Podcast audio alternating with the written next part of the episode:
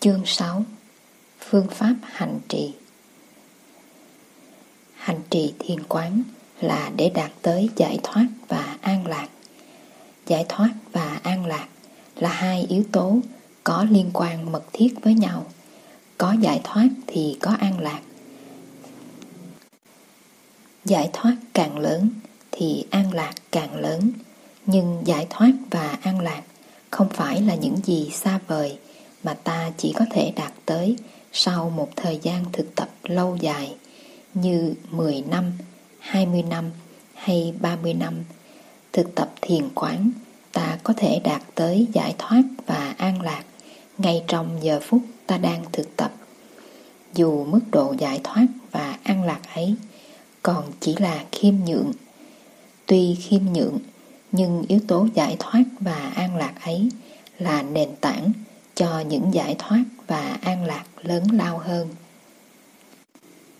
Tập thiền quán là tập quán sát để thấy và hiểu sâu được vào lòng sự vật. Nhờ cái thấy và cái hiểu đó mà ta đạt tới giải thoát và an lạc. Những giận hờn, lo lắng và sợ hãi của ta chẳng hạn đều đang làm cho ta khổ đau. Muốn giải thoát khỏi chúng ta phải quan sát bản chất của chúng. Bản chất của chúng là vô minh, nghĩa là sự thiếu sáng suốt. Khi ta hiểu lầm một người bạn chẳng hạn, ta giận hờn, và vì giận hờn, ta khổ đau. Quan sát thực tại cho sâu sắc, ta đánh tan được sự hiểu lầm đó, và những khổ đau của ta tan biến, và ta tức khắc có được sự an lạc. Quán niệm trước tiên là phát khởi ý thức về đối tượng mà ta muốn quán niệm và sau đó là quán chiếu về đối tượng ấy. Quán niệm như vậy có nghĩa là ý thức và quán chiếu.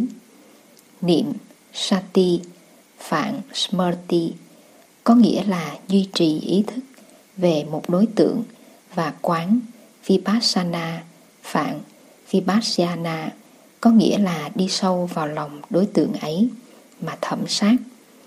Trong quá trình ý thức và quán chiếu ấy, dần dần ranh giới giữa chủ thể quán sát và đối tượng quán sát bị xóa bỏ, chủ thể và đối tượng trở thành nhất như. Đây là đặc điểm căn bản của thiền quán. Ta chỉ có thể hiểu được khi ta đi vào và đồng nhất ta với đối tượng ta không bằng lòng đứng ngoài để quan sát.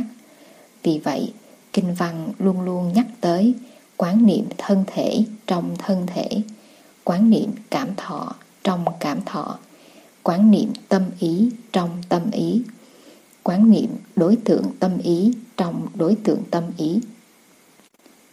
Bụt đã nói kinh bốn lĩnh vực quán niệm cho các vị khất sĩ và nữ khất sĩ nghe. Nhưng không phải vì vậy mà ta có thể nói rằng phép quán niệm xứ là để dành cho người xuất gia. Sự thật là tất cả mọi người đều có thể thực tập phép quán niệm xứ trong đời sống hàng ngày của mình. Nếu người xuất gia có thể thực tập phép quán này trong khi đi, đứng, nằm, ngồi, thì người tại gia cũng có thể thực tập phép quán này trong khi đi, đứng, nằm, ngồi ai trong chúng ta mà lại không đi, đứng, nằm, ngồi trong cuộc sống hàng ngày. Điều quan trọng nhất là hiểu được những nguyên tắc căn bản hướng dẫn công việc thực tập để có thể áp dụng vào nếp sống hiện tại, một nếp sống khá khác lạ với nếp sống của Bụt và các vị khất sĩ trong một xã hội. Cách chúng ta trên 25 thế kỷ Đọc kinh bốn lĩnh vực quán niệm, ta phải đọc với con mắt của con người thời đại chúng ta thì ta mới có thể phát kiến ra được những nguyên tắc căn bản có thể giúp ta thiết lập những phương cách thực tập hữu hiệu. Lĩnh vực thứ nhất của quán niệm là lĩnh vực thân thể, gồm có hơi thở, tư thế của thân thể, động tác của thân thể, những bộ phận của thân thể những yếu tố tạo nên thân thể và cuối cùng là sự tàn hoại của thân thể. Trước hết, ta hãy học phương pháp quán niệm về hơi thở. Quán chiếu thân thể Bài tập thứ nhất Bài tập thứ nhất là thở có ý thức. Quán niệm về hơi thở, trước hết là phát khởi ý thức về hơi thở. Khi thở vào, ta biết là ta đang thở vào. Khi thở ra, ta biết là ta đang thở ra. Thực tập như thế, hơi thở ta trở thành hơi thở có ý thức. Bài tập đầu mà kinh dạy là thở vào với ý thức minh mẫn là mình đang thở vào, thở ra với ý thức minh mẫn là mình đang thở ra.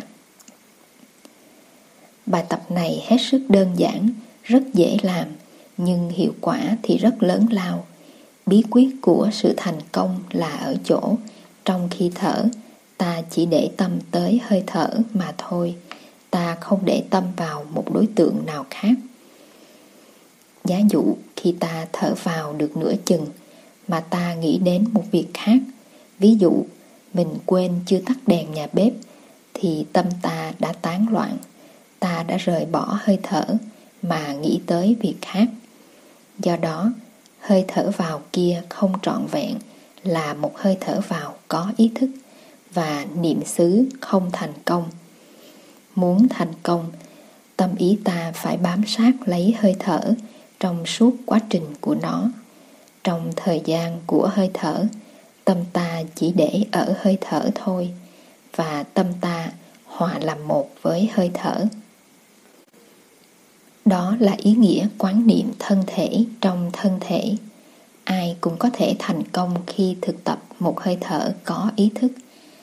Nếu ta tiếp tục thở như thế được 10 hơi mà tâm ta không tán loạn, ấy là ta đã bước được một bước đáng kể trên đường thực tập. Thực tập như thế được 10 phút thì sự đổi mới trong ta đã có thể được gọi là quan trọng. Tại sao bài tập đơn giản này lại có thể đưa tới những hiệu quả lớn lao? Những hiệu quả lớn lao ấy là những hiệu quả nào? Hiệu quả đầu là ta trở về với chính ta. Trong đời sống hàng ngày, ta thường bị đắm chìm trong quên lãng Tâm ta rong ruổi theo muôn ngàn đối tượng và ta ít khi có dịp để trở về với chính mình. Sống như thế lâu ngày thì ta trở nên xa lạ với chính ta, ta bị cắt đứt liên lạc ngay với chính ta. Đó là hiện tượng phóng thể. Alienation rất phổ thông của thời đại. Hơi thở có ý thức là một phương tiện mầu nhiệm để đưa ta trở về với chính ta. Sự trở về này có thể được thực hiện một cách nhanh chóng phi thường. Để ý tới hơi thở, tức là thực hiện sự trở về ấy và thực hiện một cách mau chóng như làng chớp giật.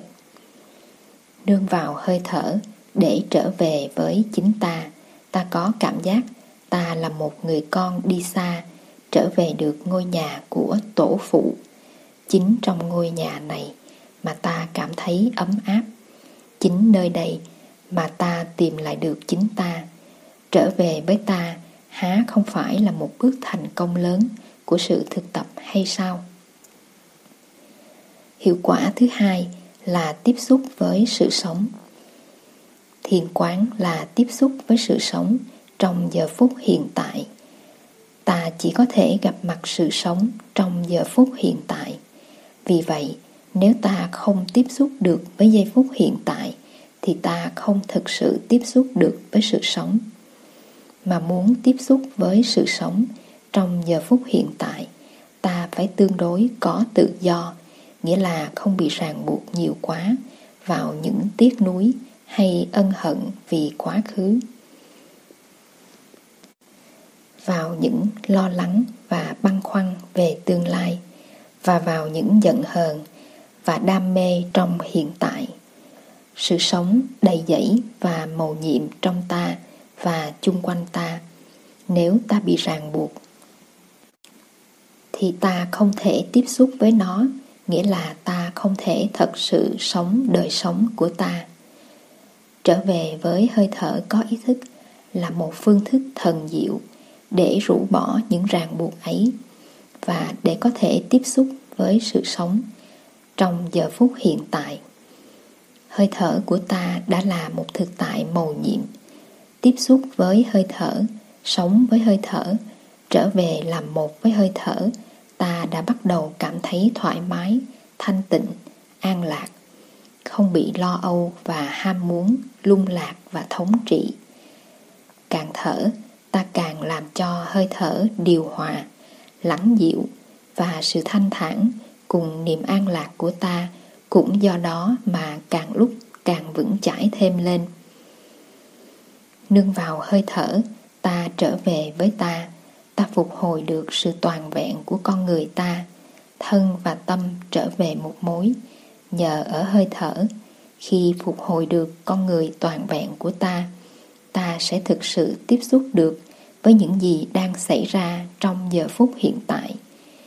Những gì ấy chính là sự sống. Bài tập thứ hai Bài tập thứ hai mà kinh dạy là theo dõi hơi thở trong suốt chiều dài của nó. Thở vào một hơi dài, người ấy ý thức rằng ta đang thở vào một hơi dài. Thở ra một hơi dài, người ấy ý thức rằng ta đang thở ra một hơi dài. Thở vào một hơi ngắn, người ấy ý thức rằng ta đang thở vào một hơi ngắn. Thở ra một hơi ngắn, người ấy ý thức rằng ta đang thở ra một hơi ngắn. Những câu kinh này có nghĩa là tâm hành giả phải theo sát hơi thở, đồng nhất với hơi thở trong suốt chiều dài của hơi thở đó, đừng để một tạp niệm nào chen vào. Tạp niệm ở đây có nghĩa là những tư tưởng và cả những ý niệm không liên hệ gì tới việc thực tập hơi thở. Phương pháp này được gọi là phương pháp tùy tức. Tùy là đi theo, tức là hơi thở. Trong khi tâm đi theo hơi thở, thì tâm là hơi thở và chỉ là hơi thở mà thôi. Cố nhiên là trong quá trình thực tập, hơi thở càng lúc càng trở nên đều đặn, êm dịu, nhịp nhàng và tĩnh lặng. Và tâm ta do đó cũng càng lúc càng trở nên đều đặn, êm dịu, nhịp nhàng và tĩnh lặng. Điều này mang lại sự thư thái và an lạc. Trong thân tâm, tâm và hơi thở đã hợp nhất thì sự hợp nhất của thân và tâm chỉ còn là một bước ngắn. Bài tập thứ ba Bài tập thứ ba mà kinh dạy là hợp nhất thân và tâm lại thành một toàn thể có hòa điệu. Yếu tố dùng để hợp nhất cố nhiên là hơi thở. Kinh dạy, tôi đang thở vào và có ý thức rõ rệt về toàn thân tôi. Tôi đang thở ra và có ý thức rõ rệt về toàn thân tôi. Trong thiền quán, trạng thái không còn có sự phân biệt giữa thân và tâm, gọi là trạng thái thân tâm nhất như. Tới bài tập này, đối tượng của quán niệm không còn là hơi thở đơn thuần nữa, mà là một đối tượng phối hợp, thân thể và hơi thở. Có những hành giả và những bình luận gia vì quá chú trọng đến sự thực hiện các trạng thái thiền định như tứ thiền và tứ vô sắc định, cho nên đã diễn tả từ ngữ toàn thân. Trong đoạn kinh này, như là toàn thân của hơi thở chứ không phải là cơ thể trọn vẹn của người hành giả. Các bộ luận danh tiếng như Pati Sambhida Magga, Vô ngại đạo luận, Vimutti Magga, Giải thoát đạo luận và Visuddhi Magga, Thanh tịnh đạo luận đều dạy rằng trong khi thở nên chú tâm ở đầu mũi, tức là nơi không khí đi vào và đi ra khỏi thân thể, mà không nên đi theo hơi thở vào trong cơ thể sợ đi vào cơ thể thì đối tượng tập trung sẽ lớn quá, khó có thể đi vào định nghĩ như thế cho nên tác giả các bộ luận ấy đều đã cho rằng chữ thân, Kaya, ở trong kinh văn chỉ có nghĩa là thân của hơi thở. Đọc lại kinh văn, ta thấy ý niệm theo dõi toàn thân hơi thở đã được nói tới trong bài tập thứ hai rồi. Hơi thở dài thì biết là hơi thở dài. Hơi thở ngắn thì biết là hơi thở ngắn. Đâu có cần phải lặp lại ở bài tập này. Theo kinh quán niệm hơi thở, An bang thủ ý kinh, Anapanasati Sutta, bốn bài tập đầu về hơi thở là để quán niệm về thân. Vậy bài tập thứ ba này lấy đối tượng là thân, đó là chuyện dĩ nhiên vậy. Kinh văn không có chỗ nào dặn, chỉ nên để ý tới hơi thở nơi đầu mũi. Và cũng không có chỗ dặn, đừng chuyển sự tập trung tâm ý vào trong thân. Đọc sâu vào kinh văn, ta sẽ thấy điều ngược lại. Gần đây ở Miến Điện, có thiền sư Mahashi Sayadaw dạy phương pháp chú ý tới sự phồng và xẹp của bụng do hơi thở tạo nên. Hành giả thực tập theo phương pháp này có thể đạt được định tâm khá dễ dàng, nhưng phương pháp này lại không được diễn tả như là một phương pháp quán niệm hơi thở. Nguyên tắc hành trì là do định mà tuệ, sự hiểu biết tự nhiên phát sinh. Sở dĩ thiền sư không muốn diễn tả phương pháp này như một phương pháp quán niệm hơi thở, có thể đó là vì thành kiến sẵn có trong truyền thống, cho rằng quán niệm hơi thở thì không được đi theo với hơi thở vào trong cơ thể và xuống tới bụng. Nhân đây tôi cũng xin nói sơ lược tới mục đích của sự thực tập. Định tâm Trong bát chánh đạo, định được nói tới là chánh định. Samya Samadhi nghĩa là một thứ định chân chính có khả năng đưa tới tuệ giác. Như vậy, có những thứ định không được gọi là chánh định mà phải được gọi là tà định. Những trạng thái thiền định chỉ có công năng giúp người hành giả lẫn trốn thực tại phiền toái và khổ đau mà không giúp người hành giả trực tiếp đối phó và quán chiếu những thực tại ấy để đạt tới giải thoát. Trước khi thành đạo, Bụt cũng đã học và hành những thứ định ấy, nhưng về sau thấy chúng không có công năng đưa tới giải thoát nên Bụt mới bỏ và tìm con đường chánh định của mình. Vậy nên ta không thể nói hễ có định là tuệ giác tự nhiên phát hiện. Ta chỉ có thể nói hễ có chánh định là có tuệ giác phát hiện mà chánh định là thứ định có liên hệ tới công năng quán chiếu và ý thức quán chiếu. Do đó mà ta có danh từ kép Samatha Vipassana Phạn Samatha Vipassana Dịch âm là Samatha Tỳ bà xá na Dịch nghĩa là chỉ quán, tịch chiếu, tĩnh minh hay định tuệ Tứ thiền và tứ vô sắc định là những trạng thái thiền định Bụt đã thực tập trước khi thành đạo với các vị đạo sư như Alara Kalama và Adeka Ramabutta. Các trạng thái thiền định này đã được đưa vào kinh tạng. Có lẽ một vài trăm năm sau ngày Bụt nhập diệt. Nhưng nếu các trạng thái thiền định này được diễn tả như có công năng đưa người hành giả lẫn tránh thực tại thì đó cũng không phải là chánh định. Trong bài tập thứ ba này, hành giả dùng hơi thở để hợp nhất thân tâm lại thành một mối và cố nhiên đối tượng của định đồng thời là thân, tâm và hơi thở. Trạng thái thân tâm nhất như này là trạng thái toàn vẹn nhất của con người chúng ta trong đời sống hàng ngày, nhiều khi ta sống tâm một nơi, thân một ngã. Con người của ta bị chia năm xẻ bảy, tâm ý trôi dạt ngàn nơi, có khi phiêu dạt về quá khứ xa xăm, có khi bồng bềnh ở tương lai mờ mịt. Thực hiện được thân tâm nhất như trong chánh niệm, ta trở về được cội nguồn và phục hồi được sự toàn vẹn của ta. Mọi sự thực hiện đều có thể được bắt nguồn tại trạng thái thân tâm nhất như này. Duy trì trạng thái thân tâm nhất như này, ta tạo điều kiện để cho thiên nhiên bắt đầu chữa trị những thương tích trong tâm hồn và trong cơ thể của ta.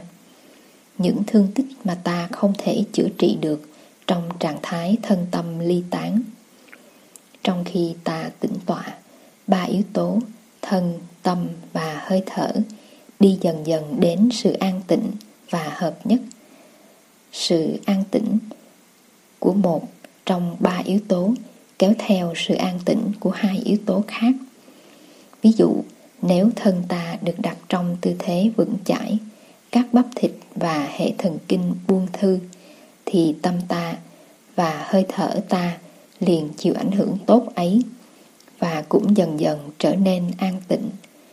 Cũng như thế, nếu ta thực tập hơi thở ý thức đúng phép, hơi thở của ta càng lúc càng trở nên êm dịu, an tĩnh và điều hòa, thì sự êm dịu, an tĩnh và điều hòa này của hơi thở sẽ lan đến các lĩnh vực thân và tâm của ta. Do đó, thân và tâm của ta trong trạng thái thân tâm nhất như sẽ cùng đạt tới tình trạng êm dịu, an tĩnh và điều hòa. Điều này không thể xảy ra một cách khác được. Trong trạng thái thân tâm nhất như này, hơi thở giữ vai trò điều hợp và cảm giác thoải mái và an lạc, hoa trái đầu tiên của thiền tập sẽ đến với chúng ta. Bài tập thứ tư Bài tập thứ tư là dùng hơi thở để thực hiện sự an tịnh trong toàn thân. Kinh văn chỉ dẫn, tôi đang thở vào và làm cho sự vận hành của cơ thể tôi trở nên an tịnh. Tôi đang thở ra và làm cho sự vận hành của cơ thể tôi trở nên an tịnh. Bài tập này tiếp nối bài tập thứ ba. Khi cơ thể ta thiếu sự an hòa, thì tâm ta khó mà được an tịnh. Vì vậy, ta phải dùng hơi thở để giúp cho sự vận hành của cơ thể được điều hòa và an tịnh trở lại. Nếu hơi thở ta hỗn hển hay đứt quãng thì ta không thể nào làm được việc ấy. Trước hết ta phải điều hòa hơi thở, thở ra và thở vào với những hơi thở nhẹ nhàng và liên tục. Khi hơi thở bắt đầu được điều hòa thì cơ thể cũng bắt đầu được điều hòa. Hơi thở ta cần được êm nhẹ, không phát ra tiếng động và liên tục như một dòng nước nhỏ chảy trong các mịn. Hơi thở càng vi tế thì thân và tâm càng an tịnh. Khi thở vào, ta thấy hơi thở đi vào cơ thể và làm dịu mát tất cả các tế bào trong cơ thể. Khi thở ra, ta thấy hơi thở đưa ra khỏi cơ thể ta mọi sự mệt mỏi, buồn bực và lo âu. Ta có thể thở theo bài kệ sau đây. Thở vào tâm tĩnh lặng, thở ra miệng mỉm cười, an trú trong hiện tại, giờ phút đẹp tuyệt vời. Ta biết rằng trong lúc thiền quán, thân và tâm là một. Vì vậy, tâm tĩnh lặng tức cũng có nghĩa là thân tĩnh lặng. Miệng mỉm cười là chứng tích của sự an lạc của thân tâm. Bản chất của thiền tập là trở về an trú trong hiện tại để quán chiếu về những gì đang xảy ra trong giờ phút hiện tại. Cảm thọ an lạc có tác dụng nuôi dưỡng hành giả để hành giả có thể đi xa trên đường thực tập. Xin độc giả tham cứu thêm ở kinh quán niệm hơi thở về hơi thở thứ năm và thứ sáu. Hai hơi thở này là để giúp người hành giả tự nuôi dưỡng bằng thiền duyệt, nghĩa là bằng sự an vui của thiền định. Giờ phút đẹp tuyệt vời là để thấy được những màu nhiệm của sự sống nơi thân tâm và hơi thở và để làm vững mạnh niềm an vui ấy. Chúng ta đang ở trong phần thứ hai của kinh văn nói về công phu quán niệm thân thể nơi thân thể. Đáng lý chúng ta chưa nên nói tới cảm thọ trong cảm thọ, nhưng vì giữa thân thể và cảm thọ có liên hệ rất mật thiết nên chúng ta đã không ngần ngại vượt ranh giới giữa hai lĩnh vực. Sự an tịnh của thân như ta biết cũng là sự an tịnh của tâm. Trong các bài tập thứ tư và thứ ba, hành giả theo hơi thở trở về với thân và làm cho thân trở nên an tịnh. Cố nhiên là trong khi thực tập các phép thở này, các cánh cửa giác quan như mắt, tai, mũi và lưỡi phải được khép lại để những hình ảnh của thế giới bên ngoài không đi vào và làm náo động sự an tĩnh bên trong. Trở về với thân tức cũng là trở về với tâm vậy. Lâu lâu trong đời sống hàng ngày. Có khi bạn cảm thấy mệt mỏi, làm cái gì cũng dễ hư, nói cái gì cũng dễ gây hiểu lầm. Và bạn cho đó là một ngày xui của bạn. Nhưng những lúc ấy, tốt hơn hết là bạn nên trở về với bản thân bạn, chấm dứt mọi sự giao tiếp, đóng hết mọi cánh cửa sổ của giác quan, bạn theo dõi hơi thở, trở về với bản thân và gom thân tâm và hơi thở về một mối. Bạn sẽ có cảm giác ấm cúng của một người ngồi trong nhà trong khi mưa gió gào thét bên ngoài. Phương pháp này có thể được thực tập bất cứ ở đâu, bất cứ lúc nào, không hẳn chỉ là ở trong tư thế thiền tọa. Ta trở về tiếp xúc với ta và làm cho con người của ta toàn vẹn trở lại. Ta đừng nghĩ rằng đóng cửa giác quan là tách rời ta ra khỏi thế giới và cuộc đời, là chấm dứt sự tiếp xúc với cuộc đời. Khi ta không thực sự là ta khi ta bị chi phối hay tán loạn ta không thực sự tiếp xúc với sự sống. Sự tiếp xúc chỉ sâu sắc khi ta thực sự là ta. Nếu ta không là ta trong giây phút hiện tại thì nhìn trời xanh ta không thực sự thấy trời xanh nắm tay em bé ta không thực sự nắm tay em bé uống trà ta không thực sự uống trà vì vậy, thực hiện sự toàn vẹn của ta là căn bản cho mọi sự tiếp xúc có ý nghĩa. Ta thực hiện sự toàn vẹn của con người ta bằng cách theo hơi thở có ý thức mà trở về với thân và tâm ta. Làm như thế cũng là làm mới lại con người ta. Trong từng giây phút, ta trở nên tươi mát và dễ chịu đối với mọi người. Và khi ta đã đổi mới ta rồi Thì nhìn mọi vật Ta thấy mọi vật đều đổi mới. Trúc Lâm Đại Sĩ Núi Yên Tử Một thiền sư sống ở thế kỷ 13 Đã nói Mỗi lần cầm đến lại thành mới tinh. Nhất hồi niêm xuất Nhất hồi tân.